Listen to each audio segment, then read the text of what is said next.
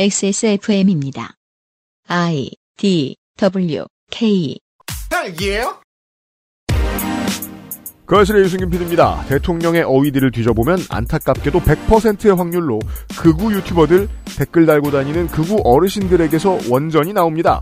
이러니 헬마우스가 확신을 가지고 아카이브를 뒤질 수밖에 없죠. 23년 7월 두 번째 금요일에 그것은 알기 싫답니다.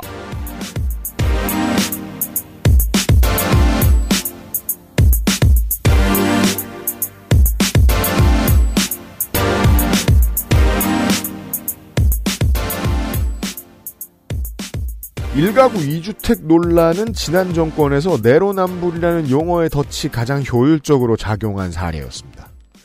청와대 내에 일가구 2주택자들이 이 사실이 공개되자 불법이 아니었음에도 대다수가 집을 팔면서 로우키를 택했죠. 지금 김건희 씨 일가, 윤석열 대통령 처가는 문제가 된 양평의 땅을 팔겠다거나 처분하겠다는 메시지를 내놓고 있지도 않고 언론이 그걸 요구하고 있지도 않습니다. 존버를 통해 이익을 실현하고야 말겠다는 강한 의지가 스멀스멀 느껴집니다. 이건 불법입니다. 그리고 법리를 따지기 전에 이런 고위공직자 혹은 주변인을 쉽게 설명할 수 있는 말이 있지요. 탐관오리. 탐관오리는 카르텔을 이룹니다. 카르텔에 대한 이야기를 헬마우스와 나누고 있었습니다. 윤세민 에디터하고 듣고 있었어요, 제가. 안녕하십니까, 윤세민입니다. 어릴 때부터 궁금했는데 왜 이걸 찾아볼 생각을 안 했을까요? 뭐야? 탐관오리는 오리와 무슨 관계가 있을까? 알지 못한다. 오리가 아니군요. 오물 같은 관리군요. 그렇죠. 설마 오리일 거라고 생각하진 않았을 거 아닙니까? 탐욕이 많은 관리, 오물, 탐욕과 오물 사이에 관리를 집어넣어서 탐관 오리구나. 그럼 보레이셔스 덕, 이게 아니에요. 그렇군요. 탐하고 지저분하다, 이런 얘기예요. 그런 얘기였군요. 근데 진짜 이거, 대응이 속이 되게 뻔히 보이잖아요. 왜요? 그러니까 무슨 원안과 지금 김건희 일가로 가는 안이 어떤 장점과 단점이 있는가, 뭐 이거를 딱 원래 우리 국토부 장관 프레젠테이션 되게 좋아하잖아요. 그렇죠. 네, 판서 좋아하고요. 그거를 딱 프레젠테이션 해야 되는 시점인데, 그렇죠. 백자 시켜놓고 감히 못합니다. 네, 양평군수 땅도 있다고 물타고 있잖아요. 그렇죠. 알고 보면 양평군수 및 많은 양평 군민들은 그냥 그 동네에 살고 있어요. 양평군수 땅은 양평에 있겠지. 예, 양평군수가 그렇게 민주당 속의 전 양평군수가 그렇게 말재간이 좋은 인물은 아니던데 아주 쉽게 이해되는 한마디를 했죠. 이 동네에 400년째 살고 있다. 그걸 갖고 뭐라고 하고 앉았어요. 네, 아무튼 저희는 그 얘기 말고 카르텔의 어원을 찾아서 가고 있습니다. 금주의 의사소통. 아시다시피 지금 헬마우스 뉴 옆에 있잖아요. 지난달 헬마우스 코너에 대한 중요한 후기를 제가 빼먹은 게 있어서 하나만 보겠습니다. 익명을 요구해 주신 전직 부목사십니다. 저는 2012년 왜 기성 목회자들의 대다수가 성경을 제대로 읽지 않고 설교를 하는가에 화가 나 신학을 처음 시작했습니다. A를 A라고 해석하지 않고 B나 C로 잘못 해석하는 경우입니다. 성경을 제대로 읽지 않고 대충 어디서 주워들은 내용으로 설교 준비를 하기 때문에 벌어지는 문제였습니다. 이거 시사평론가랑 비슷하네요. 전도사 부목사 일을 하면서 동료 목회자들이 성경 틀리는 경우를 많이 지적했습니다. 그래서 저에게는 늘 부사역자들 간의 관계가 좋지 않은 사람이라는 평가가 붙었습니다. 하지만 만화 드라마 송곳의 한 대사처럼 사역을 하는 10년의 기간 동안 저도 꼰대로 변해가고 있었습니다. 헬마우스님이 전광훈에 대해 다룬다고 하시기에 드디어! 라고 생각했습니다. 내가 생각하는 성경을 제대로 읽지 않는 설교자의 최종 보스의 실체를 만나게 되겠구나 싶었습니다. 그러나 방송을 듣는 내내 저는 이상한 위화감이 들었습니다. 이 위화감의 원인은 생각보다 전광훈의 발언이 제게 익숙하다는 것이었습니다. 가장 먼저 혐오 발언을 들을 때 저 정도 발언하는 목사들 많은데? 라고 생각했습니다. 두 번째로 목사를 남편보다 사랑해야 한다는 발언을 들을 때 지난번 우리 교회 부흥회 때 왔던 목사도 저런 말 하던데? 라는 생각이 들었습니다. 세 번째로 유심을 팔고 청년사업단을 운영한다는 말을 들을 때 오히려 기성교회 목사들보다 세련되다는 느낌까지 받았습니다. 물론 전광훈은 이단이 맞습니다. 헬마님이 지적하신 것과 조금 다른 측면이 있기 때문입니다. 첫째로 정광훈은 본인이 속해 있던 교단 대한예수교장로의 백석 대신으로부터 면직 제명 처리되었습니다. 둘째로 목사직을 유지하기 위해서라면 본인이 다른 교단에 편입 편목하는 과정이 필요한데 제가 아는 바에 따르면 전광훈은 이 과정을 거치지 않았습니다. 오. 셋째로 또 다른 방법으로는 자신이 직접 교단을 만드는 방법이 있는데 전광훈은 이 방법을 택하고 있습니다. 이 교단의 이름은 대한예수교장로의 대신복원입니다. 현재 각 교단의 총회마다 진행하고 있는 교단의 2단 심사는 전광훈 개인에 대한 것이기도 하지만 저 대한예수교장로의 대신복원 교단에 대한 것이기도 합니다. 왜냐하면 저 교단 자체가 전광훈에게 사유화되어 있으니까요. 뿐만 아니라 소속된 목사들이 다 전광훈의 말을 하나님 말처럼 따르기 때문입니다. 반면에 방송에서 언급하신 한기총 같은 단체는 교단의 연합체 성격이기 때문에 스스로 2단 심사를 하는 기능이 매우 약합니다. 오히려 다른 교단들의 2단 심사 결과를 보고 한교총 멤버로 받아줄지 말지를 심사한다고 보는 게 맞는 해석인 것 같습니다. 이 부분에 대하여 헬마님이 전광훈 소속 교단이 대한예수교장로의 대신 복원이 아닌 한기총인 것처럼 혹은 한기총에서 2단 심사를 해야 하는 것처럼 말씀하셨던 것 같습니다. 그래요? 뭐 그런 것 같습니다. 오해 소지가 조금 있는 거죠. 네네. 더구나 전광훈이 한기총 총회장을 할 때 대부분의 교단이 한기총을 탈퇴했습니다. 맞아요. 오히려 한교총, 한국교회총연합이라는 단체를 새로 만들어 전광훈과 선긋기를 했습니다. 물론 세상에서 보기에는 그나물의 그 밥입니다. 현재 한교총의 대표회장이 여의도순복음교회 이영훈 목사이기에 변명할 생각이 없습니다. 그런데 2단으로 판명되어도 스스로를 목사라고 칭하는 이상 대부분의 매체에서 그를 목사라고 불러줍니다. 이게 가장 큰 문제입니다. 전광훈은 면직 제명 처리되었을 때도 전광훈 본인 스스로를 목사라 칭했고 주변에서도 다 그렇게 불러주었습니다. 그거 진짜 방송에서도 고민 많이 했어요. 방송 실제로 진행하는데 목사라 지칭하느냐 마느냐. 목사라고 불러야 맞는지 모르겠다라는 말을 하면서도 별수 없어서 목사라고 했습니다. 이 어려움을 정반대에서 임경빈 같은 방송하는 사람들이 겪는 문제가 김만배에게 있죠. 김만배. 머니투데이 김만배라고 불러주느냐? 안 불러요. 김만배 기자라고 불러주느냐? 안 불러요. 김만배! 계속 끝납니다. 김만배 혹은 김만배 씨. 실제로 보도하는 사람 중에 김만배를 알았던 사람들은 김만배를 그렇게 부르지도 않았잖아. 형이라 그랬지. 부르던 대로 부르지 왜. 돈 빌릴 때 똑같은 말투로 부르지 왜. 기사를 그렇게 써있으면 재밌겠다. 그래서 뭐 우리 만배 형이. 검찰은 만배 형을 소환 조사하기로 했다. 이거는 되게 중요한 게 저희 같은 경우는 전광훈을 칭할 때 제작진들하고 같이 협의를 했었어요. 그러니까 목사가 이제 아니게 됐는데 목사라고 불러주는 게 맞느냐. 근데 목사가 아니라 그냥 전광훈이라고 하면 저 사람이 갖고 있는 기괴한 어떤 현상적인 의미를 한 문장에 줄이기가 어려워요. 충분히 보여주지 못한다. 그러니까 저 기괴함을 차라리 목사라고 불러주는 게 더 이상해 보인다. 그게 더 효과적이지 않냐. 이런 여러 고민 끝에 그냥 전광훈 목사라고 부르기로. 그러니까요. 그렇다고 전광훈 자칭 목사라고 하자니. 그것 좀 이상하잖아요. 예. 네, 그런. 저는 교단에서 2단으로 규정하고 나면 목사지책을 쓰지 못하도록 사회법원에 고소해야 한다고 생각합니다. 그것도 의미가 있네요. 그래서 자기가 교단을 만들든 2단 짓거리를 하든 사이비를 하든 교회에서 쓰는 직책의 이름들을 사용하지 못하도록 해야 한다고 생각합니다. 현대 한국 개신교회는 이 부분에 매우 소극적이라 개신교 2단들이 너무 큰 자유를 얻는 것 같다고 생각합니다. 맞아요. 이게 네. 화가 나셔서 그러시는 게 이러면 전통적으로 이재록도 목사잖아요. 그러니까. 그죠? 사이비인데. 이러면 인류의 전통이 안고 있는 매우 오랫동안 앓고 있는 문제가 드러납니다. 정교분리. 이게 힘들어지거든요. 그렇죠. 그러니까 사법은 정치하고 거리가 멀다 치죠. 하지만 법을 집행하도록 부추기는 것도 정치거든요. 그렇죠. 그러면 결국 국회와 교회가 뭔가 이야기를 해야 한다는 얘기가 나오는데 네. 이걸 인류는 보통 두려워합니다. 그리고 이제 시사 프로그램이나 이제 방송 혹은 언론 혹은 우리가 이제 목사가 사회적으로 가지고 있는 부정적인 문맥을 활용하기로 마음을 먹으면은 그렇죠. 네, 그게 이제 많은 청취자분들에게는 받아들여질 수도 있는데 그렇지 않은 청취자분들이 계시죠. 대표적으로 본인이 목사인 분들의 경우. 데모대 전서에 의하면 전광훈은 2단입니다. 앞서도 말씀드렸던 것처럼 정치적 입장 때문에 봐주는 것 같아요. 다만 원래 각 교단의 2단 심사의 역사를 되짚어보면 만민중앙교회 이재록, 서머나교회 변승우 등 이제와 돌아보면 2단이 확실한 경우에도 몇 년간 긴 논의를 거칩니다. 다시 제 개인의 이야기로 돌아와야겠습니다. 저는 방송을 들으며 나도 똑같은 꼰대가 되어가는구나. 나를 세워 저런 메시지를 거부하려 했지만 익숙함에 속아가고 있구나. 10년이 더 지나면 나도 전광훈같이 되어버릴 수도 있겠다는 생각이 들었습니다. 아주 명민한 관찰이신 게 작년 말쯤인가 올 초쯤인가에 그 기자협회에서 이런 서베이를 내놓은 적이 있죠. 기자들 85%가 윤석열 대통령이 잘 못하고 있다고 생각한다. 제가 그걸 그렇게 해석했죠. 기자들 대다수는 자기가 진보적이라고 믿는다. 그러면 권성동 옆에 젓가락 두드리는 그 기자들에게 무슨 일이 일어난 것인가.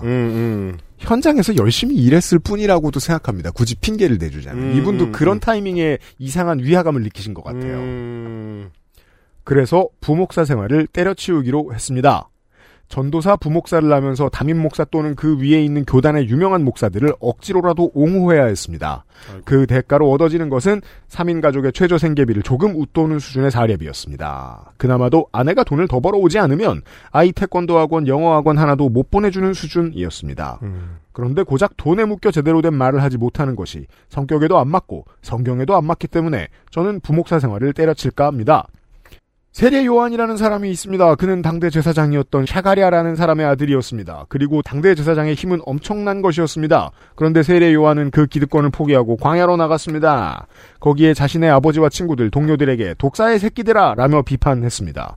헬마우스님의 방송을 들으며 저도 그렇게 살아보기로 결단했습니다. 아니면 10년, 20년 뒤에 전광훈 같은 사람이 될 것 같거든요.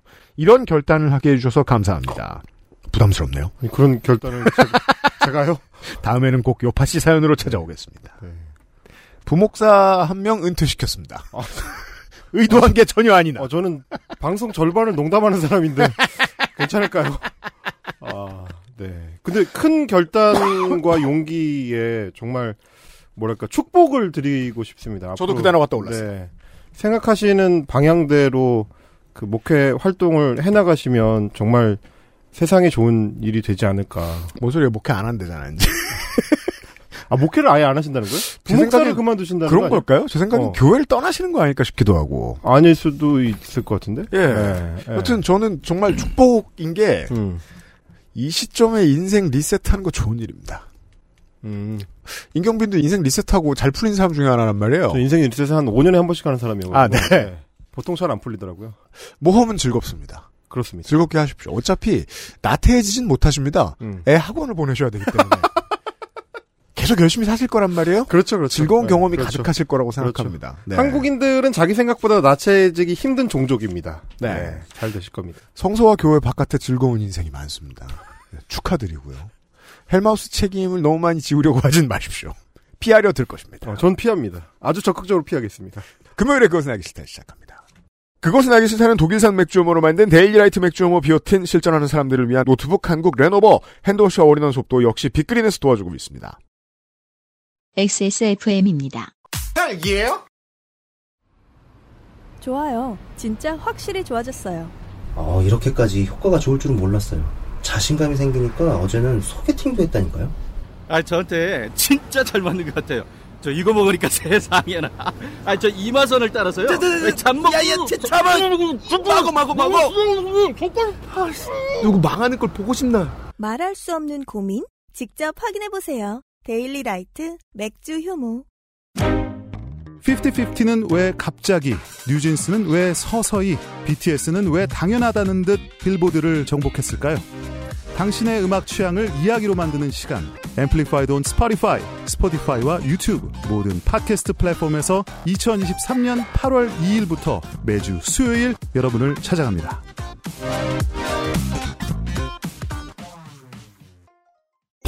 두피가 건조하고 간지럽다면?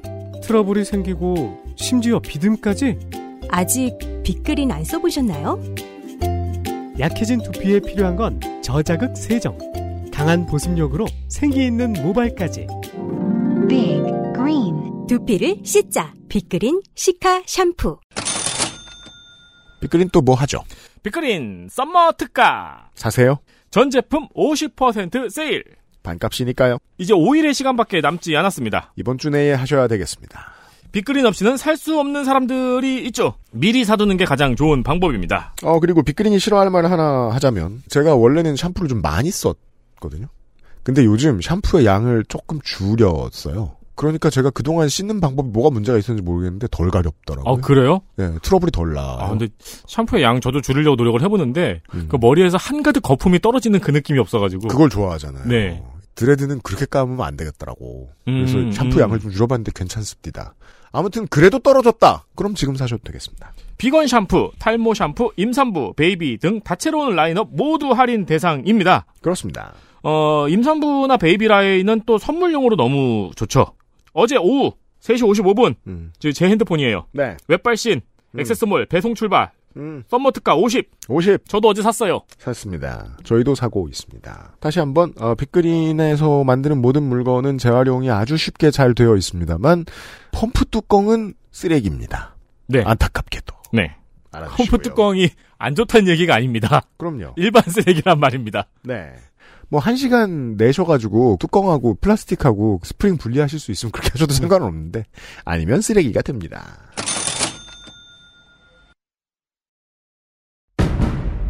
헬로 동지들, 가짜뉴스를 헬로보네 헬마우스입니다. 모멸감을 주고 모욕감을 주고 치가 떨리게 하는 거 거짓말 좀 하지 말란 말이야. 이 새끼야 대단한 얘기가 아니에요. 가짜뉴스 만드는 유포자들은 너무 많고 그 새끼는 아무렇게나 만들어도 다 퍼뜨려주고 저 오물들을 치우려면 누군가는 오물통 속에 뛰어들어서 그 오물을 뒤집었을 각오해야 돼. 가짜뉴스 확인 과정 헬마우스 코너 팟캐스트 에디션. 아니나 다를까 카르텔 한 단어에 대해서 목요일 하루 종일 이야기를 떠들었습니다. 이번 달에 헬마우스 코너입니다. 저도 사실 이런 정도의 내용을 이야기하고 싶었던 게 원래 무슨 뜻인지도 자세히 보고 싶고 처음에 현우진 씨더러 카르텔이라고 말한 직후부터 전 그런 생각을 했거든요. 진짜로 어제 다 한 얘기지만 마음에 안 들면 다 카르텔이라고 하겠구나. 내가 K리그 팬인데 평일에 월요일에 보려고 그랬는데 웬일로 월요일에 야구를 하는 거야.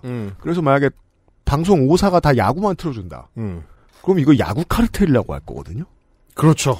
아침에 막 다른 나라 막 코파 아메리카 보고 싶은데 MLB 틀어주면 오타니 쇼헤이더로 카르텔이라고 할 거예요. 그렇죠, 그렇죠. 에. 부당한 이득을 벌었다고.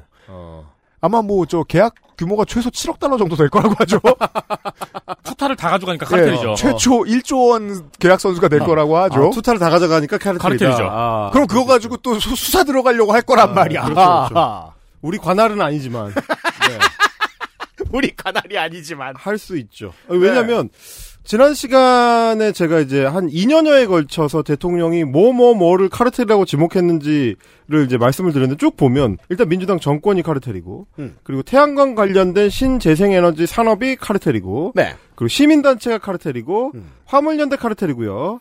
건설 노조 카르텔이고 민주노총 카르텔이고 좌파 정책 이거는 이제 사람이 아닙니다. 좌파 정책도 카르텔이고 그리고 최근에는 과학 연구원들도 포함됐어요. 그렇습니다. R&D가 이제 그래서 이제 카르텔로 지목을 당했고 아니, 뭔지 모르겠지만 하여간 앞으로 나올 것까지 카르텔로 지목했습니다. 누가 신임 차관들이 지목할 겁니다. 이제 그렇죠. 앞으로 카르텔 지목관들이 된 거예요. 그렇죠. 네. 곧 다가올 카르텔까지 포괄하면 지금 말씀하신 대로 안 좋은 거, 기분 나쁜 거, 별로인 거, 싫은 거, 남들이 싫어하는 거 같은 거. 심지어 나한테 개기는 것도 다 카르텔입니다. 네. 그러니까 이 카르텔의 이제 범람 시대에 그러면 우리는 이제 다 걷어내고 이게 지금 어디서 왔는지를 봐야 대응해 나갈 수 있는 어떤 이 실마리를 좀 잡을 수 있다. 그렇죠. 미래를 예측하는 건 지금은 좀 의미가 없을 것 같습니다. 헬마우스 코너는 항상 이제 그래서 뒤로 가죠. 뒤로 가서 뿌리가 어딘지를 뒤져봅니다. 그리고 그 뿌리에는 늘 근거가 있다는 사실을 이제 발견하게 됩니다. 그러니까 헬마우스가 찾던 까라가 있기 때문에 늘 찾던 데를 찾긴 찾는데 거기다 있는데 어떡하라는 거예요. 황당하게 왜냐면 심지어 저희가 그 헬마우스 코너를 2년 넘게 진행을 하면서 자주 언급했던 것들이 지금 카르텔로 지목당하고 있기 때문에 깊이 찾을 필요도 없어요. 그렇습니다. 제가 예전에 썼던 원고를 찾아보면 대충 나옵니다. 이제는 헬마우스 원고를 찾으면 나옵니다. 자기 내면의 어떤 완결성을 찾아서 근데 이제 문제는 그 뿌리가 우리 대통령의 경우엔 극우 유튜버에 다 있기 때문에 우리가 좀 슬퍼지는 것인데. 그럼요. 항상 이 패턴이죠. 왜 저러는지 모르겠다. 그죠? 왜 저런 이상한 짓을 할까? 왜 저런 이상한 말을 할까라는 의문이 일단 듭니다. 그러면 보통 뭐랑 연결되느냐? 코바나 콘텐츠랑 뭔가 연관관계가 있습니다. 그래요. 혹은 무속과 연관관계가 있는 거죠. 무속과 연관관계. 아, 날 받아왔구나. 뭐 이런 거. 네. 제가 그래서 뭐 다른 방송에서도 얘기했지만 10월 17일 뭐 되게 중요한 날이래. 얘기 듣기로는 10월 17일까지 지상파 3사와 종편을 포함해 라디오까지 눈에 거슬리는 진행자들을 다 치워라. 보통 월이나 분기를 주는데 10월 17일 날짜를 줍니다. 날을 받아옵니다. 날을. 제가 어디 방송 나가가지고 10월 17일이란다. 이거 굉장히 유력한 사람한테 들은 얘기거든요. 여권에 유력한 사람.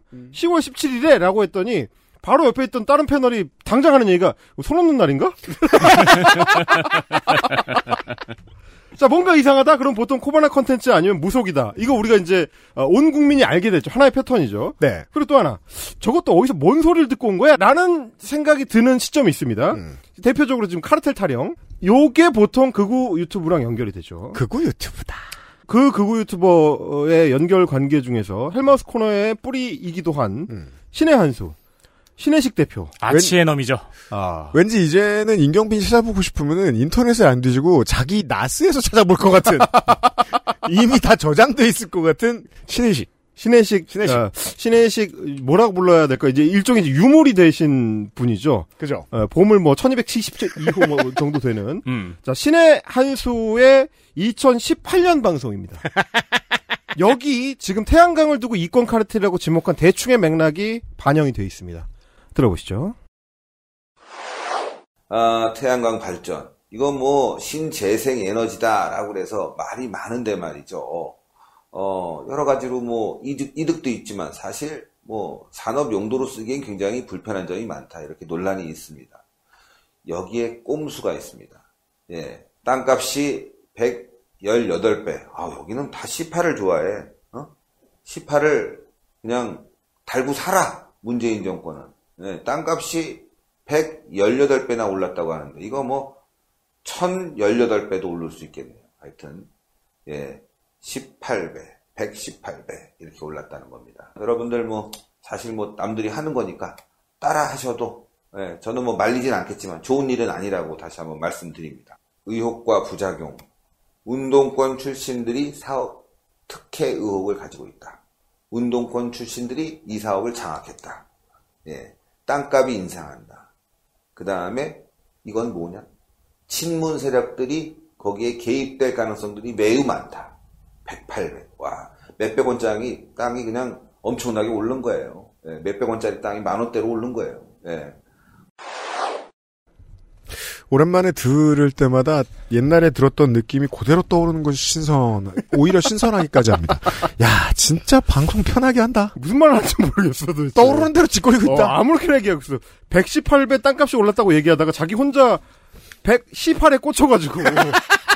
18 거리고 있어요? 그 얘기를 한 30초 동안 해요. 방송을 하다, 이게 생방송이거든요, 이거. 생방송을 하다 118을 한참 떠들다가. 생각해보니까 혹시 여기에 투자했을 사람이 있을까 싶었는지, 여러분 뭐 남들이 하는 거니까 따라하셔도 뭐 말리지는 않겠습니다만 좋은 일은 아닙니다. 이런 얘기는 도대체 왜 하는지 모르겠어요. 하여튼 이런 얘기를 하는 핵심이 뭐냐? 결국 여기에 이권이 있고, 신환경 사업 혹은 신재생에너지 사업이라는 게 땅값 올리기 같은 이권 사업과 연동이 돼 있고, 그 이권 사업의 배경에는 문재인 정권의 운동권 출신들이 연동이 돼 있다. 네. 그래서 그 사람들의 사업 특혜를 이제 봐주려고 하는 것이 결국 이 신재생 에너지 부흥 사업의 어떤 핵심이다. 땅값 인상과 곧 친문은 연결된다. 요거 이제 뭐 PPT로도 만들어가지고 막 이게 얘기를 하는 겁니다. 제가 이제 캡처를 해온 게 이제 그런 맥락인데. 네, 우리 지난주에 애증의 정치클럽 시간에서 다뤘던 이 문제가 근거가 없는 게 아니고 전 세계의 우파들이 다 이럴 수 있음을 예측할 수 있는 신호이기도 합니다. 우리 저 베비클럽장하고 하여간 워크들이 문제다라고 얘기하는 공화당의 극우들에 대해서 얘기하면서 이 공화당 중에서도 지금 선거를 치르면서 극우로 상당히 돌아선 사람들도 있고 극우 인사들이 새로 당선된 사람들도 있어가지고 이 사람들이 지금 아리백에 제동 거는 법안 올렸다가 조 바이든이 거부권 행사한 얘기를 들었단 말이에요. 그렇죠. 한국도 본능적으로 이거 알고 있는 거예요.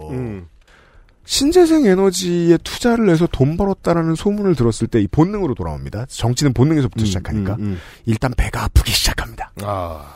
배가 아플 때는 정치적인 오명을 뒤집어 씌우고자 하는 게 사람의 본능입니다. 오명을 뒤집어 씌우고자 하면 그분은 뭐라죠? 제 빨갱이라고 말을 하고 싶어 합니다. 태양광 에너지를 좌파로 몰아세우기.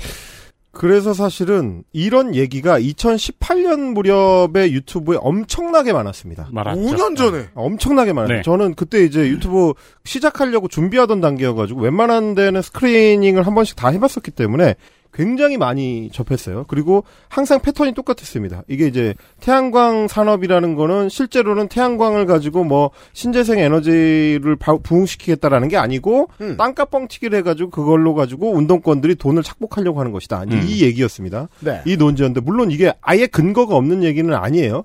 저 118배가 땅값이 올랐다느니 하는 얘기는 이제 그 당시에 자유한국당 국회의원들이 보도자료로 이제 뿌렸던 내용인데, 그럼 이거는 이제 어떤 맥락에서 나오는 거냐? 태양광 산업을 어쨌든 짧은 시기 안에 발전시키기 위해서는 뭔가 이제 혜택을 돌려줘야 되는데, 그 중에 하나가 이제 각 지역에 이제 일조량이 많은 지역들 같은 경우는 주로 빌딩이 없고, 그렇죠. 그리고 이제 뭐 낮은 구릉지나 산지나 이런 데들에 설치를 많이 해야지만 이제 효율이 좋으니까. 맞습니다. 그런 데들을 태양광 설치율을 높이기 위해서 형질 변경을 용이하게 해줬습니다. 네. 그래서 이제 태양광 발전 시설을 뭐 5년 이상인가 3년 이상인가를 이제 설치해 놓으면 그 뒤에는 임야였던 데를 뭐 대지로 바꿀 수 있다든지, 뭐 전으로 바꿀 수 있다든지, 그렇죠. 뭐 이런 식으로.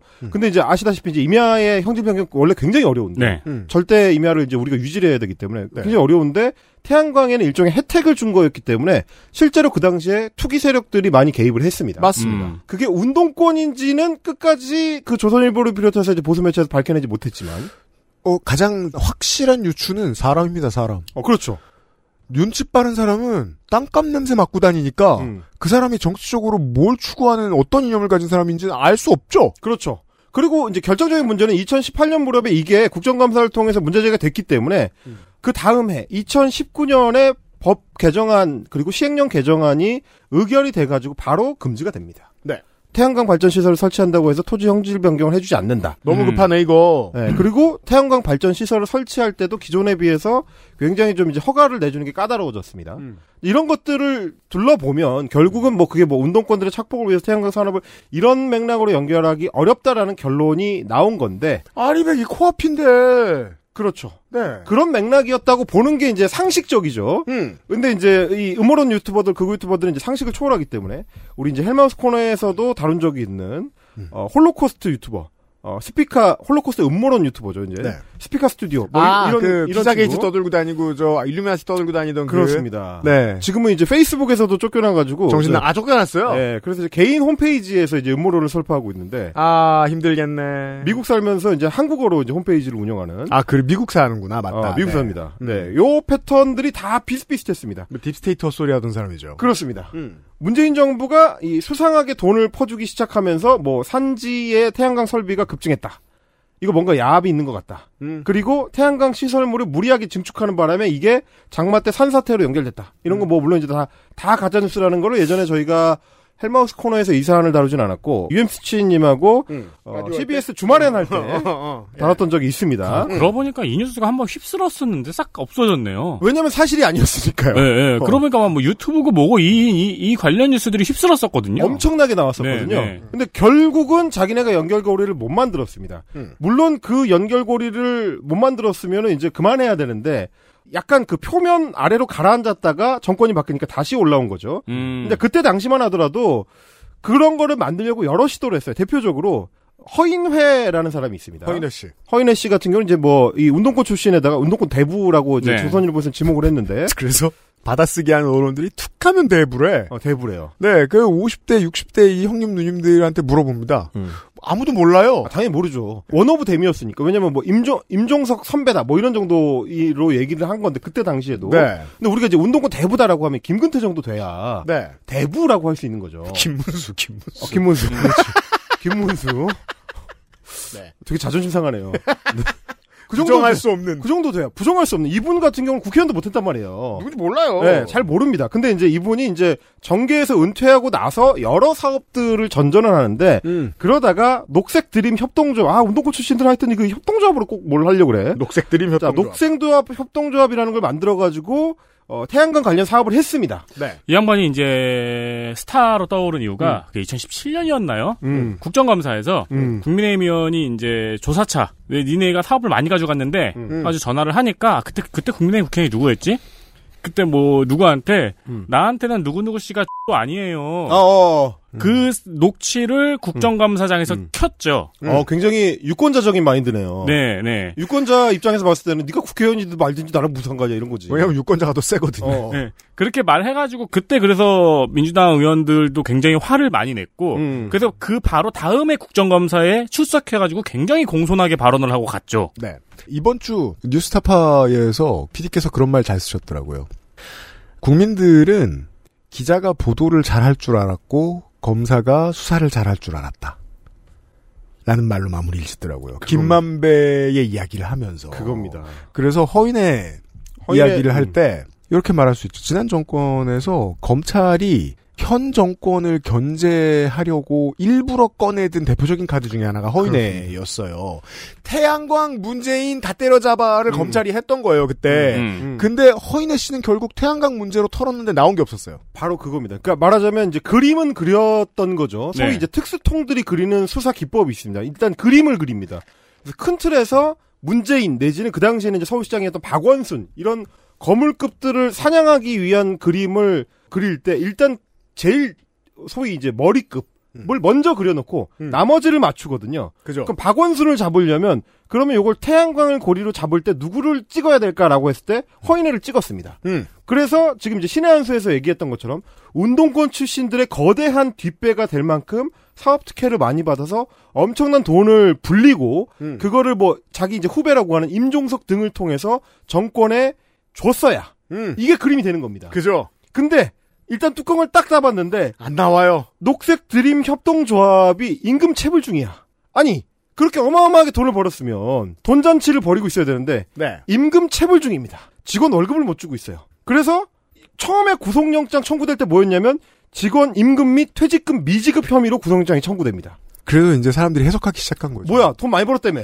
그러니까 보통 이제 잠깐 읽는 사람들은 그냥 나쁜 놈 이렇게 생각하겠지만 관심이 많은 사람들은 생각하는 거죠. 원래 이걸로 잡으려고 한 거 아니지 않아? 태양광 관련된 특혜 의혹 플러스 정치권의 정치적인 공급 이게 나와야 되는데 따봤더니 그게 잘 안 보이고 그러니까 할 수 없이 일단 뭐 기소는 해야 되겠고 하니까 영장을 퇴직금 미지급으로 이제 겁니다. 네. 근데 공교롭게도 이게 기각이 됩니다 법원에서. 네. 그러니까 원래 조국을 가로등 사업 비리로 잡고 싶었던 거랑 마찬가지입니다. 아, 그렇죠. 원한 대로 안 가요. 원한 대로 못 가서 이제 표창장으로 가게 된 건데 네. 비슷한 겁니다. 그래서 그게 안 되니까 나중에 1년 뒤에 구속이 되는데 뭘로 구속이 되느냐? 도청 탐지장치 납품 청탁 의혹으로 구속이 됩니다. 네. 이제는 태양광이랑 아무 상관없는 걸로. 태양광을 도청할 이유가 없거든요. 시작할 땐 태양광이었는데 분명히. 구속될 때는 도청 탐지 장치 납품 청탁입니다. 그러니까 이런 것만 보더라도 이 소위 이제 카르텔을 잡겠다라는 게 어떤 형태로 이루어지는 것인가를 대충의 모양을 우리가 이게 엿볼 수가 있는 겁니다. 그러니까 중요한 건 카르텔 자체, 그 이익관계 담합 자체가 아니고 거기에 누가 있는가. 멤버가 누구냐, 혹은 누구를 하나의 그 카테고리 안에 멤버로 묶을 수 있느냐라는 거라는 걸 이제 보여주는 겁니다. 1시간 반 동안 헬마우스가 떠든 이야기가 한 줄을 설명하기 위함입니다. 검찰이 수사하는 방식. 영감님이 앉아서 이 새끼들이 공부를 안 하고 생각을 합니다. 그렇지. 그 다음에 그림을 그려요. 조직도 같은 거. 네, 생각을. 태양광 나쁜데? 인데 문재인 싫은데 오 그럼 빨갱이 중에 하나 중에 태양광 근처에서 일하는 사람이 있으면 그 사람을 문재인이랑 얽어 그렇죠. 라고 아무렇게나 짜맞춥니다. 그리고 밑에 검사와 수사관들이 그 스토리를 만들어내느라 발을 구릅니다. 아, 그렇죠. 자 카르텔도 마찬가지입니다. 윤석열은 생각합니다. 어쩌다 생각하게 됐느냐 밥 먹고 유튜브 보다가 오 카르텔 듣기 X네 카르텔을 때려잡아야지. 야, 신의 한 수 보니까 태양광 그게 카르텔이더만. 끝났어요 이제. 그 다음에 누구를 카르텔로 지목할지는 밑에서 알아서 합니다. 그렇죠. 그러다가 플로이드 메이웨더가 카르텔로 끌려 나오는 거예요. 그렇죠, 그렇죠. XSFM입니다. 이해요?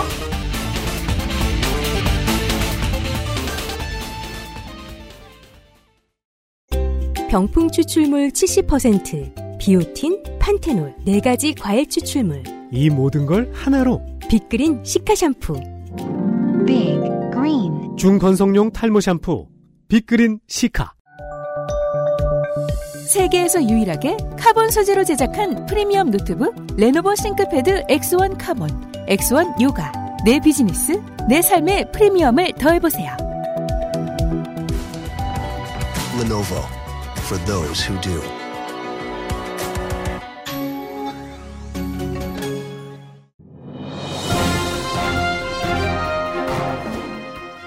자, 전화 연결해보겠습니다.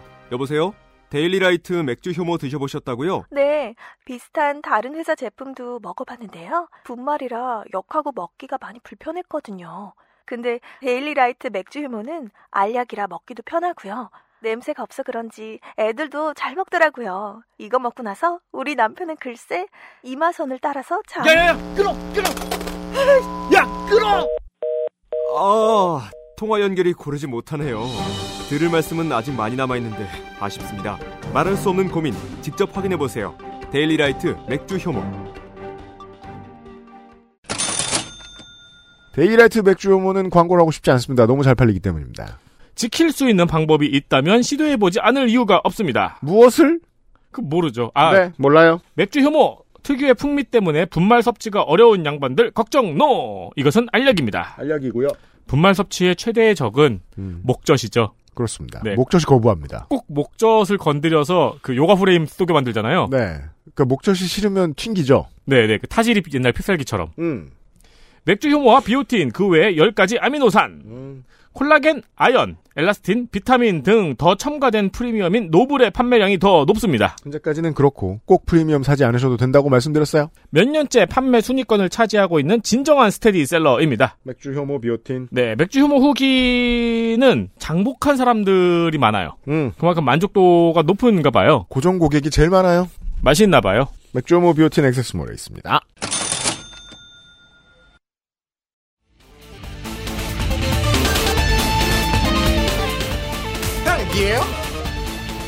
이런 그림인 겁니다. 그러니까 저는 말하자면 태양광이나 신재생에너지 사업을 추진하는 데 있어서 정부 보조금이 들어갔을 때 거기에 뭔가 비리가 없다라거나 야로가 없다라거나 이런 얘기를 하는 게 아니면 있을 수도 있습니다. 있겠죠. 네. 그리고 이렇게 급하게 추진하는 사업일수록 이런 식의 비리가 끼어들 여지가 많기 때문에 문제가 있을 수 있어요.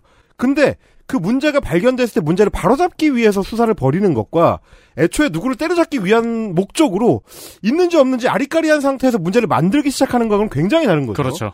그리고 이제 사법 권한을 어떻게 사용할 것인가의 문제이기 때문에 그걸 들여다봐야 된다라는 거고, 그리고 이제 무엇보다도 중요한 거는 그러면 그 태양광 사업을 비롯해서 신재생에너지 육성 사업이라는 게 실패했거나 혹은 그 자체로 의미가 없는데 그냥 돈을 뿌려서 돈잔치를 하려고 했던 것이냐? 아니라는 겁니다. 우리가 그럼에도 불구하고 이제 다른 OECD 국가에 비해서는 신재생 에너지 발전 비율이 에너지 믹스에서 차지하는 비중이 굉장히 낮은 편이지만 꼴찌급입니다. 그럼에도 불구하고 박근혜 정부 때부터 꾸준히 추진한 덕분에 그나마 하는 상태입니다. 네. 이 정부 들어와가지고는 그것도 다 때려치고 그냥 원전으로 가겠다라고 하고 있는 상황이기 때문에 5년 뒤가 걱정되는 거 아니겠습니까? 근데 그럼에도 불구하고 유튜브에다가 태양광을 치면 엄청나게 많은 영상들, 그것도 태양광 사업을 어떻게 할 것인가에 대한 고민이 담겨있는 영상들이 나옵니다. 관련 취재를 해보고 알았는데요. 요즘이 화랑입니다. 엄청납니다. 왜냐하면 투자자들 입장에서 제가 이제 말을 많이 들어보고 낸 결론은 그거예요. 이 정권 망하면 불붙겠구나. 미리 들어가야 돼. 네. 그거죠. 그래서 지금 미리 들어가고 있고 이게 무슨 소리냐면 엔젤들이 거기 가서 줄을 서 있습니다. 그렇습니다. 돈 받아갈 회사 없나. 이게 그 시스템을 구축하는 일이 생각보다 어려운 일이라서 되게 많은 업체들이 열진 않아요. 다만 중간 클라이언트들 수준은 엄청 많아요. 뭐죠? 창고 위에 옥상 쓰실 분. 농장에 옥상 쓰실 분. 그냥 나대지 있으신 분. 그분들이 일을 맡겨놓으면 그걸 맡아서 할 회사들이 있거든요. 네. 그렇죠. 기본적으로 이건 대자본이 들어와서 하지 않아도 되는 일이기도 해요. 근데 화랑이죠? 그럼 누군가는 부정하게 좀 더 벌어먹으려고 합니다. 그렇죠. 이건 백벌 백개 해야 되는 사업이에요. 여러 가지 형태의 부정이 있을 수 있으니 다 때려잡아야 되는 구청에서도 맨날 단속해야 되는 그런 사업이에요. 주차 단속 같은 일입니다. 네. 근데 그게 아니고 이걸 일벌 백개 하려고 그런다. 그럼 지금 검찰 패턴을 생각해봐야 돼요. 잠잠해지면 지들이 해먹겠다는 정도로 저는 해석합니다. 정치적으로만 써먹고 이거 문재인 주변에서 하는 나쁜 짓이네. 그다음에 잊혀지면 자기들이 해먹겠다는 걸로밖에 안 보입니다. 저는. 이게 이제 조선일보 같은 어떤 정파적 이익관계에 매달려서 신문을 만들어내는 매체들이나 혹은 이제 서울 수도권밖에 모르는 바보 멍청이들이 만드는 언론 매체에서는 태양광 사업하면 이제 막 산 깎아가지고 네. 뭐 환경 파괴를 한다는 그때 자연 되게 사랑했죠? 엄청 사랑했죠. 네. 유튜버들이 자연 되게 사랑했어요. 뭐 새만금에다가 뭐 태양광을 뭐 발전 시설을 졌는데 기억하실지 모르겠는데 조선일보에서 그거 엄청 때렸습니다. 무슨 뭐 갈매기 똥으로 뒤덮여가지고 뭐 사용을 할 수 없느니 뭐 이렇게 태양광 산업 자체를 공격하는 기사를 굉장히 많이 냈는데 현장에 가 보면 그러니까 이 소위 이제 서울 수도권을 벗어나서 서울 수도권에도 많지만 지방으로 내려가 보면. 이 사업의 사업성이라는 게 단순히 그냥 돈을 많이 벌고 뭐 한탕 해보겠다라는 차원의 문제가 아닌 경우들이 굉장히 많습니다. 예를 들면 유튜브에도 검색을 해보면 이런 유튜브 채널이 있어요. 예를 들면 청송 사과 농부 이런 유튜버가 있습니다. 그분이 원래 유튜브를 시작할 때는 자기 이제 과수원에서 자기가 사과 따고 이런 거 브이로그 하고 뭐 농사 짓는 이야기 하고 이런 순박한 유튜브로 이제 시작을 했는데 하다가 중간에 이분이 옆에서 이제 이장님이 권하는 태양광 사업을 시작합니다. 네. 과수원의 한 켠에 한 100kW 정도 규모에 보통 이제 개인이 하는 정도로는 이제 보통 그 정도 하더라고요. 네. 100kW급이나 뭐 이런 정도를 하면 단가가 어떻게 되고 이거를 이제 그 대출을 받았을 때 이자가 어떻게 되고 이게 지금 한전에서 매입 비용을 얼마로 쳐주고 그리고 20년 연납으로 했을 때 어느 정도 되고 이거 다 계산해가지고 투자를 합니다. 그 자기가 그렇게 투자를 했었던 노하우를 공유하는 영상을 찍었는데 그게 조회수가 터지는 거죠. 이 패턴으로 유튜브 영상 운영하시는 분도 굉장히 많아요. 네. 그러니까 지역 같은 경우는 어쨌든 놀고 있는 땅, 소위 말해서 여러 그 임야라든지 뭐 밭이라든지 뭐 이런 것들이 있는데 그 땅을 어떻게 활용할지를 그 지역에 사는 분들은 고민을 많이 하기 때문에 네. 그 중에 하나로 내가 가외 수입을 벌 수 있는 중요한 수단 중에 하나로 태양광 발전 사업을 생각하는 사람들이 굉장히 많고 그거에 대한 관심이 굉장히 높습니다. 그리고 어떻게 네. 보면은 지금 정권이 바뀌었다는 거는 재벌 회장이 구속되면은 주가가 살짝 오르는 경우가 있잖아요. 네. 그러니까 악재가 해소가 된 거예요. 그 전에는 다음 선거 전까지 이 사업이 어떻게 될지 모른다는 악재가 있었는데 지금 일단 그게 벌어졌잖아요. 그렇죠. 그러니까 여기보다 떨어질 일은 없으니까 이제 돈이 들어오는 거죠. 그렇죠. 투자자 입장이 저는 100% 이해가 되는 게 한국은 아리백으로 생산하는 전기를 기업이 쓸 수 있는 비율이 가장 낮은 나라란 말이에요. 맞아요. 발등에 불이 떨어진 지 오래됐고 발이 활활 타고 있으니 언젠가는 미친 듯이 따라갈 거란 말이에요. 그 전에 투자해야죠. 그게 지금인 거예요. 맞아요. 아무리 종북몰이를 여기에 대고 해도 자본의 귀엔 안 들어옵니다. 바보가 아닌 이상. 그래서 저는 이제 이 아이템 준비하면서 이제 태양광 발전 산업 관련해가지고도 몇 가지를 좀 찾아보다가 공부를 하게 됐는데 일테면 제가 말씀드리는 그 개인들이 하는 태양광 발전 사업이 굉장히 국가 입장에서는 유용한 것이 기존의 발전 산업이라는 거는 주로 한전 같은 이제 공공기관이 하거나 아니면 뭐 GS나 SK 같은 네. 대기업들이 사실상 미니멈 개런티를 보장받으면서 정부 지원 사업으로 하는 형태로 많이 유지가 되었습니다. 규모의 경제 중심으로. 지금 달라지고 있죠. 달라지고 있는 겁니다. 신재생 에너지로 넘어오면서부터 풍력 발전기를 달아가지고 그거를 한전에 판매하는 사업자들도 있고요. 그건 작은 사업이에요. 그게 말하자면 중규모 내지는 소규모 사업자들이 탄생을 하고 있는 거고 농사 짓는 분들 중에서도 자기의 유휴 경지에다가 일부 발전 산업을 유치해가지고 어떻게 보면 그 유치하는 건데 그렇게 해서 돌렸을 때 농촌의 이제 수입 다변화가 이루어지는 그런 차원에서도 굉장히 어떻게 보면 건강한 산업이 될 수 있다라는 가능성을 보여주는 게 하나가 있고 네. 또 하나는 대규모라고 했을 때도 그동안의 양상과 좀 달라집니다. 예를 들면 새만금 발전 산업 단지를 제가 말씀드렸던 게 뭐냐면 진짜 조선일보가 이제 미친 듯이 때렸어요 예전에 그 갈매기 똥 그걸로 해가지고 지금 이번 주에도 그냥 융단 폭격 그러니까 그 조선일보 특유의 조선일보도 검찰처럼 생각할 때가 있어요. 이 한 단어에 꽂히면 5만 가지를 다 때려요. 보실까요? 새만금 수상 태양광 사업 한수원 재정 악화의 발목 한수원 재정 악화 새똥광 돼버린 새만금 태양광 새똥 하자 생겨도 책임 안 진다. 새만금 태양광 수상한 2,500억. 자, 돈. 태양광 셀 75%가 중국산 국산 모듈로 둔갑. 중국. 오만 나쁜 거를 기자들을 다 내려보내가지고 다 취재시켜서 그냥 그렇습니다. 단어만 막 뽑아내고 있네요. 이게 다 지금 이번 주에 나온 기사예요. 근데 이제 심각한 게 뭐냐면 저 새똥 기사부터 시작해서 저거 3년 전에도 팩트가 아니라고 이미 검증이 끝난 거거든요. 근데 또 하네요? 계속 또 합니다. 근데 왜 저러냐면 최근에 새만금의 대규모 태양광 발전 단지가 사업화에 성공을 했기 때문입니다. 싫어요. 위기감의 결과입니다. 배 아파요. 굉장히 왜냐하면 이게 작년까지 해가지고 사업을 한 4, 5년 정도 추진을 해가지고. 뭐 잘 됐을 때 욕하기 대박이에요, 진짜. 새만금이 굉장히 좋은 게 일단 일조량 자체도 다른 지역보다 좋지만 해풍이 부는 지역이기 때문에 네. 태양광은 원래 이제 봄하고 가을에 발전 효율이 제일 좋습니다. 너무 뜨거우면 패널에 영향을 미쳐가지고 발전 효율이 좀 떨어져요. 여름에는. 그래서 한여름에는 오히려 발전 효율이 떨어지는데 그나마 새만금 지역은 해풍이 잘 부는 지역이어가지고 식혀져. 그래서 다른 대규모 발전단지에 비하면 효율이 좋습니다. 그래서 상당히 효율이 좋은 발전단지로 꼽히고 그래서 지금 생산되고 있는 새만금 발전단지의 그 발전 양이 대전시를 돌릴 수 있을 규모가 된다. 라는 전망이 이미 이제 지난달에 나왔습니다. 큰 성공이군요. 그러면서 나오는 얘기가 뭐냐면 지금 그래서 새만금이 앞으로 이제 그래서 이번 달에 이렇게 뒤끝 장렬이구나. 그래서 그런 거예요. 새만금이 그래가지고 앞으로 좋은 게 뭐냐면 전북에서 굉장히 공을 많이 들이고 있는데 전북도에서 왜냐하면 아리백의 시행과 맞물려 있습니다. 아리백이 본격화되면서 둘 중에 하나거든요. 신재생 에너지 발전단지에서 생산한 전기를 기업이 사용하거나 아니면 티켓을 사와야 되는 거거든요. 그런데 새만금 발전단지에 들어오면 우선 티켓 판매를 해줍니다. 그렇죠. 우선 공급하거나 우선 티켓 판매를 해주기 때문에 이 회사는 그냥 들어와서 차리면 아리백 회사예요. 맞습니다. 그래서 최근에 2차 전지 관련된 기업들이 슬슬 새만금 단지로 입주하기 시작했습니다. 이러면 정말 전북도지사는 좋아서 울고 싶은 게 군산을 살려낸 전북도지사는 가장 위대한 전북도지사가 되거든요. 아, 그럼요. 예. 그리고 지금 이미 이제 LG화학 그리고 뭐 롯데화학 이런 데서 투자를 조 단위로 지금 결정을 하고 있는 상황이기 때문에 한 30년 동안 애물단지였던 데가 살아나기 시작했단 말이죠. 2025년이면 공항하고 고속도로 SOC가 들어옵니다. 네. 그런 것까지 생각하면 조선일보 입장에서는 급합니다. 조선일보의 공공의적이 두 개거든요. 신안에 있는 풍력발전단지. 거기도 동아시아 최대 규모. 네. 아시아 최대 규모의 풍력발전단지가 이미 문재인 정부 때 착공해가지고 이제 하고 있고 완공이 되면 전혀 다른 게임이 될 겁니다. 좀 더 넓게 전장을 높여서 정치적으로 해석하면요. 언론 시장을 해석하면요. 이 두 개가 성공을 하는 건 진보적인 스피커고 진보적인 언론이고 사실 다 싫어할 만한 문제입니다. 그린 뉴딜 때 다들 깠거든요. 그렇죠. 성공 사례가 나오다니. 큰일 납니다. 조선일보가 제일 싫어합니다. 그래서 이 심각성을 아직 중앙일보, 한국일보, 국민일보 모르고 있거든요.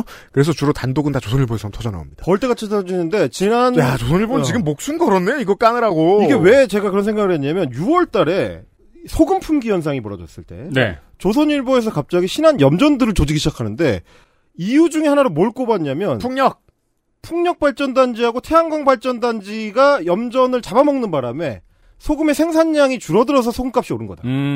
갑자기 태양광 발전단지 사람들이 두들겨 맞았습니다. 염전을 없애고 태양광 발전으로 돌리는 바람에 소금 생산량이 줄어들었다. 수성풍력 발전단지를 얘기하길래 제가 이제 막 오죽했으면 찾아봤어요. 수성풍력 발전단지 구글에 이제 검색해가지고 이미지 검색 딱 하면 당연히 해상이니까 바다 한가운데 있을 거 아닙니까? 그렇죠. 뭡니다. 풍력 발전단지. 네. 거기 염전을 어떻게 만들어? 그거 그리고 저기 그 목숨 걸고 시끄러워서 되게 멀리 있어야 돼요. 아 그러니까요. 말이 안 되는 소리를 하면서 신재생 에너지를 공격하는데 결국은 이게 지금 태양광 발전 단지를 2018년부터 공격했었던 이유 그리고 그 소스가 되어졌었던 자유한국당의 국회의원들의 그 자료 그리고 그 자료가 나온 것이 어딘지를 추적하여 가면 결국 원자력 발전 관련된 이 연구기관들이 나온다는 사실. 이런 걸 다 연결해 보면. 그렇죠. 이게 다 하나의 카르텔로 보이는 겁니다. 제가 봤을 때는. 야, 이달의 헬마우스 코너 아주 알찹니다. 되게 다양한 분야의 팩트체크를 하는데 다 카르텔로 연결돼요, 이 새끼들은. 그러면 과연 진짜 카르텔은 누구인가? 저는 되물을 수밖에 없는 겁니다. 카르텔이라는 대통령이 가장 즐겨 사용하는 그 단어의 뿌리를 찾아 나가면 오히려 더 어떻게 보면 수사가 필요한 수준의 카르텔이 거기 있다. 네. 언론과 산업계와 극우 유튜버와 그리고 정치권이 연결되어 있는. 전 제가 틀리지 않아서 속상한 것 중에 하나가 2020년대에 극우와 그냥 보수를 구분할 때 극우는 보수의 전통적인 가치를 부정하면서까지도 아젠다 싸움을 하려고 한다. 보수의 전통적 가치 무엇? 시장경제. 자본이 잘 먹고 잘 사는 것. 아리백을 부정하면서까지. 그렇죠. 버연크로장하고 우리가 무슨 얘기 했습니까? 어르신들 연금을 깨먹으면서까지. 우리가 꼭 석탄회사하고 석유회사에 다시 투자를 해야 되겠냐고. 수출을 포기하면서까지. 극우는 그걸 원한다. 보수는 그걸 원하지 않지만. 아, 근데 태양광 관련해서 지금 이번 주에 굉장히 많은 일들이 지금 빗발치면서 벌어지고 있네요. 그럼요. 보조금 부정수급이 발견됐다고 한번 시끄러운 다음에 그래서 우리 정부는 소규모 태양광 지원금을 줄이기로 했고 그 와중에 하나랑 LS는 미국에다가 태양광을 팔았어요. 큰 계약을 또 땄네요. 그리고 공장도 짓고 있습니다, 미국에. 네네네. 그래서 지금 뭐. 수사 안 합니까? 이게 뭐. 태양광 카르텔이네요? 좋다는 소식과 나쁘다는 소식과 정부가 뭔가를 줄이겠다는 소식과 이런 게 굉장히 난립하고 있어요. 대전 이글스파크 전면 백조 안 합니까? 그러니까 이제. 태양광 포기할 때까지 못 짓게 하겠다! 한국 극우들은 그래서 이제 급기야 어디까지 가면 시장 경제에 대한 부정에서 혹은 그럼에도 불구하고 물건을 팔아야겠다는 이제 진심이 있으니까. 한국 정부가 새 표준을 만들려고 합니다. 아리백은 우리가 안 돼. 아리백은 원전 안 껴주니까 이제 아리백은 안 될 것 같고. 아리 13. 어떻게 알았지? 비슷한 걸 만듭니다. CF100. 아, 그렇죠. CF100. 아리백을 대체할 수 있는 탄소제로. 그렇죠. CF100을 만들어서 이거 여기다 원전 끼면 되지 않느냐. 왜 아리가 CF로 바뀌었냐? 원전 넣어달라는 거죠. 원전은 넣어달라는 거죠. 이거는 마치 이제 이미 국제표준을 미국 중심으로 만들어 놨는데, 이를테면, 볼트의 국제표준은 지름이 30mm다. 이렇게 해놨는데. 아, USB 표준을 바꾸겠다는 거예요? 근데 한국이 가가지고 그거 35mm로 하면 안 됩니까? 라고 지금 우기고 있는 거죠. 그럼 바꿔주겠습니까? 자, 이야말로 환단고기적 세계관이잖아요. 자, 우리가 표준을 바꿔왔으니 유럽은 여기다 맞춰라. 우리 물건을 수입해라. 이러다가 망한 나라를 우리가 잘 알고 있습니다. 옆 나라니까요. 일본입니다. 그러면 저 지금 그 조선일보 부장님들 집에 가면 메모리 스틱이 가득해야 되겠네. 플레이스테이션 1에 그 2에 그렇죠. 들어가는 거. 노트북에 여전히 CD롬을 탑재하고. MD. 그렇죠. 베타비디오랑. 베타비디오! 네. 이런 상황에 우리가 처해 있다. 그래서 태양광 카르텔과 관련한 뿌리를 찾아갔을 때 이 정권, 특히 윤석열 대통령의 카르텔이라는 단어에 대한 이중적 태도가 보인다. 라는 말씀을 드리고자 한 거고요. 그리고 항상 그 뿌리에 극우 유튜버가 있다라는 겁니다. XSFM입니다. 딸기예요?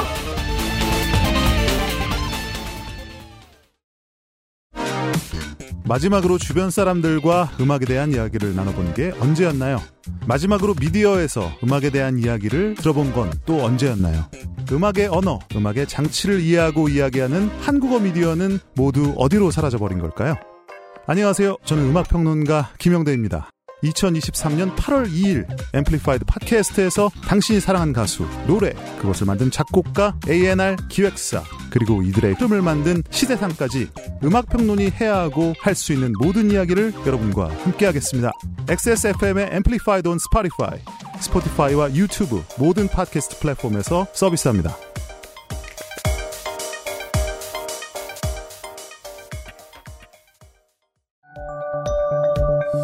글로벌 판매량 넘버원 노트북 브랜드 레노버에서 게이밍 노트북을 제작한다면 프로게이머를 위해 최적화된 리전 Y 시리즈를 액세스몰에서 확인하세요. Lenovo for those who do.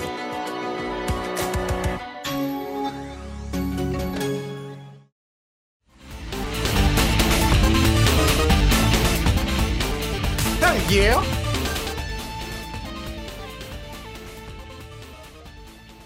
광고 듣고 왔습니다. 이번 달에 헬마우스 코너 되게 여러 가지 팩트 체크를 해야 되겠습니다. 좀 전에는 저도 한동안 신경 안 쓰고 있었던 근데 보수 언론은 특히 조선일보는 지금 목숨 걸고 신경 쓰고 있는 태양광을 카르텔로 지목하고 때려잡기의 원인과 결과에 대한 이야기를 했습니다. 자, 다시 우리는 현우진으로 돌아옵니다. 실제로는 현우진 씨는 별 죄가 없고요. 요즘 사람들이 또 그 심심해서 유튜브 댓글 많이 다는 분들의 새로운 취미가 생겼죠. 강성태 채널 가서 댓글 달기. 아, 그렇죠. 왜냐하면 이 공신 강성태 씨가 성태야 놀자 하고 있죠 지금. 예, 공신 강성태 씨가 지난 정권 때 조국 이야기를 한 1년 넘게 하셨어요. 민주당과 관련된 공정 이슈에 대해서 실제로 가장 말을 많이 한 셀럽들 중 하나예요. 네. 그래서 최근에 관련된 이야기가 나올 때마다 사람들이 다 공신 채널에 몰려가서 댓글을 달고 있어요. 그럼 그런 관련돼서 새로운 영상이 올라올 것 같은데 보통 ASMR이 올라오고요. 요즘은. 예. 요즘은 어디서 뭐 하시냐고 공신께서. 그렇죠. 공정과 상식의 화신께서. 하지만 그 공신도 지금은 카르텔입니다. 그게 가장 안타까운 점인데 이 카르텔 사태의 이제 정점에 카르텔 사태. 사교육 이권 카르텔 사태가 있다라고 생각을 하는 게 저희가 이제 지난 시간에도 말씀을 드렸지만 이게 어떻게 카르텔로 가냐 라는 의문이 이번 달 헬마우스 코너 아이템을 만드는 데 있어서 뿌리가 됐습니다. 아니 이걸 카르텔이라고 하면 도대체 저 사람은 카르텔을 뭐라고 생각하는 건가? 의문이었고요. 사실상 콜롬비아 정글 상태인 대치동 학원가 그거보다 어떻게 보면 더 심하죠. 메데인 카르텔과 칼리 카르텔이 이제 경쟁하는 데 있어서는 나름의 룰이 있지만 그렇습니다. 룰을 다 지켜야 돼요. 대치동 학원가는 룰이 없죠. 그렇죠. 이기는 놈이 그냥 룰이죠. 예, 문제 많이 맞추는 사람이 왕이에요. 그렇죠. 아주 심플한 룰을 갖고 있습니다. 근데 그 대치동 학원가는 사실상 이제 만인에 대한 투쟁 상태인데 거기에 무슨 이권 카르텔이 있느냐. 현우진이랑 이다지가 연합을 맺고 있는 건 아니잖아요. 짬짬이가 된 리가 없어요. 카르텔이려면 서로를 봐주면서 서로의 서클 내에서만 쓸 수 있는 능력들을 키워야 되는데 그래가지고는 자기가 이길 수 없거든요. 그렇죠. 네. 오히려 대치동 학원가에 최근에 있었던 가장 좀 이렇게 문제적인 사법 사건은 이제 댓글로 공격하다가 걸린 사건. 댓글 부대로 운영했었던 사건이죠. 다른 일타 강사를 깎아내리기 위해서 댓글 부대로 운영하고 그걸 조직화했었던 그만큼 굉장히 좀 이권 카르텔화 되기 힘든 곳이 그곳인데 여기가 카르텔이려면은 이 시장은 우리 눈에 안 보여야 되거든요. 아 그렇죠. 예. 네.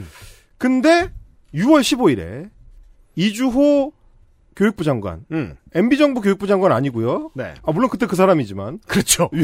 윤석열 교육부 장관, 이주호 교육부 장관이 교육개혁 진행 상황을 보고하러 들어갔습니다. 근데 갑자기 대통령이 수능 얘기를 하면서 교육과정 외에서 문제를 출제하는 거는 사교육에 의존하라는 것이다. 이거는 교육당국과 사교육이 한편, 즉 카르텔이라는 말이다. 자, 6월 모평, 일명 6모라고 하죠. 6모. 6월 모의평가가 너무 어렵게 나왔다. 네. 내가 몇 번 얘기했지 않느냐. 킬러문항 빼라고. 물론 지난달 말에 6월 말에 결과 발표를 했는데 실제로는 아니었습니다. 만점자가 수천 명이 나왔죠. 그렇죠. 네. 6월 모평이 어렵게 나왔다면서 교육부의 대입 담당 국장을 경질했습니다. 네. 그리고 한국교육과정평가원장을 날렸습니다. 그런데 실제로는 어렵게 되지 않았어요. 네. 대통령 지시와 장관의 지침을 국장이 이행하지 않았다. 이거는 강력한 이권 카르텔의 증거다. 그러면 제가 생각할 때는 대입 국장이 이권 카르텔의 증거가 될 정도면 이 사람은 구속돼야죠. 뭔가 있다는 거 아닙니까? 그렇죠. 금전 거래 관계로 묶여 있다는 거 아니에요. 사교육 기관과 뭔가 돈을 주고받으면서 그들이 이익을 취할 수 있도록 적극적인 행정 조치를 했다. 문제를 가지고 야바위를 한다. 그렇죠. 관련돼서 작년쯤에 제가 이런 얘기 한번 하지 않았습니까? 수능 출제위원들이 무슨 고생을 하는가. 옛날 같으면 마늘을 2박스를 가지고 들어가서 다 깨끗하게 까가지고 나왔다. 아, 그렇죠, 그렇죠. 마늘로 조각도 하고 이러면서 왜 이렇게 힘들게 이 사람들을 핸드폰을 답해서 가가지고 한 달 동안 가둬놓느냐. 옛날엔 45일이었다 35일 정도로 줄었다고 하죠. 저 포항 지진과 관련된 이슈 때문에 더 빨리 해야 된다고. 그렇죠. 안 그래도 힘든 일을.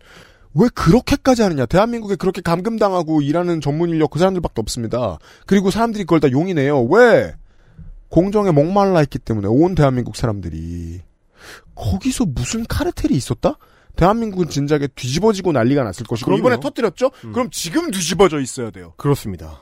그러니까 우리는 사실 그걸 기대하는 거거든요. 카르텔을 잡아냈다 라고 이야기를 하려면 그 두 조직 사이에 어떤 이권의 주고받음이 있었는가. 그렇죠. 구체적으로 계좌 이동이 어떻게 됐는지, 현금이 어떻게 오갔는지, 뭐 이런 게 나와야 되는데. 검찰이 제일 좋아하는 거잖아요, 그거. 없잖아요, 일단. 그러니까 이게 대통령이 이 말을 내놓은 논리 구조도 너무 웃긴 거예요. 야, 쟤네랑 제 사이에 돈이 오갔대. 돈이 왜 오갔는지 알아봐. 이건 카르텔이 있구만. 이게 아니고, 문제가 어렵게 나왔어. 교육부에서 문제를 내는데 그게 어려워. 야, 왜 어렵게 내? 그건 카르텔이 있는 거지. 그렇지. 이런 논리의 도약을. 너 학원들 잘 되라고 시험 문제 어렵게 낸 거 아니야, 너? 이런 얘기거든요. 그렇죠. 저 투수 160km 던져. 타자들이 칠 수가 없어. 이권 카르텔이구만. 그런 거죠. 너무 많이 건너뛰잖아요. 실제로 교육부에서 6월 모의평가를 비롯해서 킬러 문제를 지목했는데 거기 그런 게 있습니다. 문제를 푸는데 너무 오랜 시간이 걸린다. 이유가 그겁니다. 그러면 저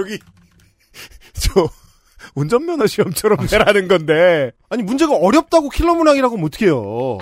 그게 뭐 교과과정 밖에서 나왔다는 증거를 댄다든지 뭔가 그런 게 나와야 되는데, 혹은 뭐 정답률이 뭐 10% 미만이라든지 뭔가 이런 게 나와야 되는데, 그게 아니라 문제 푸는데 너무 오래 걸리고 개념을 복합적으로 사용해야 된다. 아니 그거는 이제 어떻게 보면 반대 측면에서 보면 문제를 잘 냈다는 뜻이거든요. 그렇죠. 거꾸로 보면 네. 수학 능력 시험이라는 건 원래 그러라고 만든 시험이니까. 그러니까 이제 교육부에서 짜내다가 뭔가 이유를 댈 만한 게 없으니까 결국은 사법적으로 가는 방향을 잡게 되는 겁니다. 그죠. 근데 그 사법적인 방향을 어디로 잡느냐? 현우진이 몸담고 있는 메가스터디를 비롯해가지고 뭐 시대인지라든지 종로학원이라든지 이런 잘 나가는 사립학원들의 세무조사를 합니다. 세무조사를 합니다. 저는 이것도 이상합니다. 아니 이권 카르텔이면 검찰 수사를 해야 되는 거 아니에요? 아 그렇죠. 그리고 먼저 교육부를 털어야죠. 아 그렇죠. 교육부부터 털어야지. 감사 들어가고. 왜냐면 교육부가 문제를 쉽게 내주고 그렇죠. 학원이 돈을 벌었잖아요. 그렇죠. 담당 국장이 카르텔이라며. 그러면 돈은 교육부로 흘러들어갔겠지. 그렇죠. 서로 오가는 게 있어야 될 거 아니에요. 그렇죠. 그러면 시작부터 네. 검찰이 나서야 됩니다. 네. 자랑하기 좋아하는 한동훈 장관이 뭘 털었다고 매일같이 떠들어야 됩니다. 근데 그게 아니고 세무조사부터 시작합니다. 아니 그리고 세무조사는 그냥 세무조사잖아. 세금을 잘 냈느냐. 이러면은 아까 허연애 씨처럼 되는 거예요. 그 양반은 잘못한 사람이에요. 네. 근데 태양광 카르텔은 아니었잖아요. 그겁니다. 시대정신하고 메가스터디에서 잘못이 나올 거예요. 그러니까 세금을 잘못 냈을 수 있어. 네. 그게 카르텔인 건 아니잖아요. 그러니까요. 그냥 세금 탈루지. 그럼 야 이것 봐. 얘네 잘못했어 하고 눈치고 넘어가잖아요. 자 이게 문제가 뭐냐면 처음에 그 현우진을 비롯해서 일타 강사들이 자기 인스타그램에다가 문제 제기를 한 번씩 했을 때 이러면 애들만 힘들다. 이 얘기 나왔을 때 공격을 받으니까 제가 제일 먼저 떠올리고 이제 유튜브 같은 데서 얘기했던 게 뭐냐면 아 이러면은 나중에 세무조사 들어갈 때 현우진이 1번 타자다. 왜냐면 현우진의 일상은 조선일보를 통해서 계속 그 일반 시민들한테 공유가 되어 왔습니다. 조선일보를 통해서가 아니고 본인의 SNS를 통해. 네. 아 본인의 SNS에 중계를 했는데 네. 그게 조선일보를 통해서 60대 할아버지들한테 중계가 됐거든요. 조선일보와 현 정권이 이 사람을 타겟으로 정하기 전까지 현우진 씨는 조선일보가 가장 사랑하는 자수성가한 부자였어요. 맞습니다. 그래서 마치 이 채널이나 TMZ처럼 현우진 씨가 하는 걸 조선일보가 보도했어요. 셀럽처럼 보도했어요. 자기가 산 비싼 물건을 이야기할 때마다 조선일보는 부러워해라 라는 의미로 보도했었어요. 네. 아니 저는 수능 본 지 20년이 넘은 사람이어가지고 현우진이 누군지도 몰랐습니다. 근데 우린 몰라요 주로. 알게 뭡니까 사실. 그렇죠. 뭐 사교육 시장에 전혀 관심 없는 사람이니까 재작년에 현우진을 처음 알게 됐는데 뭘로 알게 됐느냐?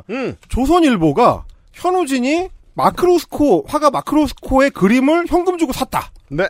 이거를 조선일보가 보도해서 알았어요. 아니 그럼 저 같은 사람도 일타 강사 한 명의 그 사생활을 알게 되는 과정이라는 게 결국 보수 언론 매체의 셀러브리티 장사에 당한 건데 말하자면. 그렇죠. 제가 알게 뭡니까? 현우진이 얼마 주고 로스코 그림을 샀든지 말든지. 근데 그렇게 해놓고 이제 와서는 세무조사 들어갈 때 저는 바로 생각한 거죠. 현우진은 그림을 샀었다. 그림이나 롤렉스 시계 같은 거는 세무조사로 털기에 제일 좋다. 그렇죠. 타겟이 될 것이다. 역시나 일로 들어가지 않습니까? 그렇죠. 이런 식으로 이거는 사실은 이제는 교육개혁이니 사교육 카르텔이니 이런 거랑 또 상관이 없는 문제가 됩니다. 이제 그냥 부자 혐오. 그렇죠.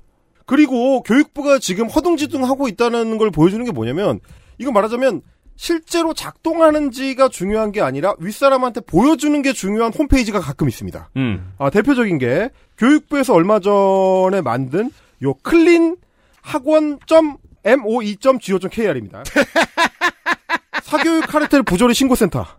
MOE는 무슨 뜻일까? 뭐해, 교육부. 뭐해. 아, 교육부. 교육부. 학원 뭐해. 야, 클린 학원. 급하게 만든 거죠. 급하게 만들었다는 거 제가 캡처한 이 화면에서 알 수 있습니다. 사교육 카르텔 점 부조리 신고하기라고 돼 있어요. 아, 이거 저기 전방에서 고생하시는 국군 전병한테 하고 싶은 말을 써주세요 같네요. 개인정보 입력, 이름, 이메일 이런 거 있고요. 이 페이지 디자인 이거 10년 전 스타일이에요. 야, 진짜 조악합니다. 아, 그리고 홈페이지에 별게 없어요. 부조리 신고하는 거하고 내 신고 내용 확인하기 뭐 이런 거밖에 없습니다. 이거 저기 홈쇼핑에서 환불 문의할 때 나오는 페이지 같은 거잖아요. 이걸 과연 누가 읽기는 하는 걸까 싶은 지금 페이지로 만들어져 있는 거. 그만큼 지금 굉장히 화급하게 어쨌든 대통령이 하라고 하니까 뭘 하긴 해야 된다 라는 제스처를 취하고 있는 상황으로 지금 볼 수 있는 거죠. 이게 이제 역설적으로 좀 유능한 고위공무원의 아이디어 중 하나입니다. 수사권이 있는 관이면 보통 이런 때는 수사를 직접 해가지고 억지 결과들을 만들어내요. 지금 이제 현우진의 그림을 털고 있겠죠. 세무서에서. 근데 교육부는 그런 거 안 해봤잖아요. 그렇죠. 그럴 때는 방법이 있죠. 아이디어를 민간에 모집해야죠. 아웃소싱해야죠. 그리고 나는 사실 카르텔이 뭔지도 모르겠고 부조리가 뭔지도 모르겠는데 혹시 민간에서 알면 마음에 드는 거 있으시면 대통령이 뭐라고만 안 하면 되니까. 맞아요. 이렇게 오가작통으로 돌아가게 됩니다. 그러니까 이게 진짜 웃긴 이컷만 하네요. 아, 웃긴 거죠. 대통령이 사교육 카르텔이 심각하다. 이를 해결하라. 알겠습니다. 여러분 사교육 카르텔 부조리를 신고해 주세요. 네. 왜냐면 전 모르겠거든. 이거 오히려 이제 시민들한테 물어보는 거죠. 여러분 사교육 카르텔이 뭐죠?라고 할 때 보통은 이제 그 래퍼들이 마이크 넘기는 거라고 생각을 했는데 네. 그게 아니라 진짜 물어보는 거야. 사교육 카르텔이 뭐죠?라고 이제 시민들한테 물어보는 거야. 래퍼들이 보통 내 이름이 뭐냐고 물어보잖아요. 진짜로 잠깐 까먹은 거야. 뭔지 몰라. 그게 그거 뭐지?라고 물어보는 거야. 물론 간혹 그런 래퍼도 있습니다. 가사 완전 까먹었을 때. 지어서라도 해줘. 그렇죠. 이게 지금 비슷한 상황인 거예요. 아니, 그게 왜 너무 웃기냐면은, 지금 이 페이지 있잖아요. 이 페이지 제일 상단에 사교육 카르텔 부조리 신고하기라고 적혀 있어요. 그러니까. 이게 무슨 말이냐고. 그리고 또 웃긴 포인트가 뭐냐면, 이 사교육 카르텔 부조리 신고하기 신고센터를 원래 2주간 운영한다고 했었습니다. 2주간. 처음에 발표할 때는 뭐 들어온 게 없죠. 2주간 운영한다고 했어. 근데 지금 3주가 지났습니다. 네. 아직도 운영 중이고요. 아니 왜냐면 이 밑에 네. 보통 신고하기 그 밑에 바로 성명이 있잖아요. 그렇지. 요 사이에 사교육 카르텔과 부조리가 뭔지는 설명을 해줘야 신고를 할 거 아니에요. 몰라 근데 지금.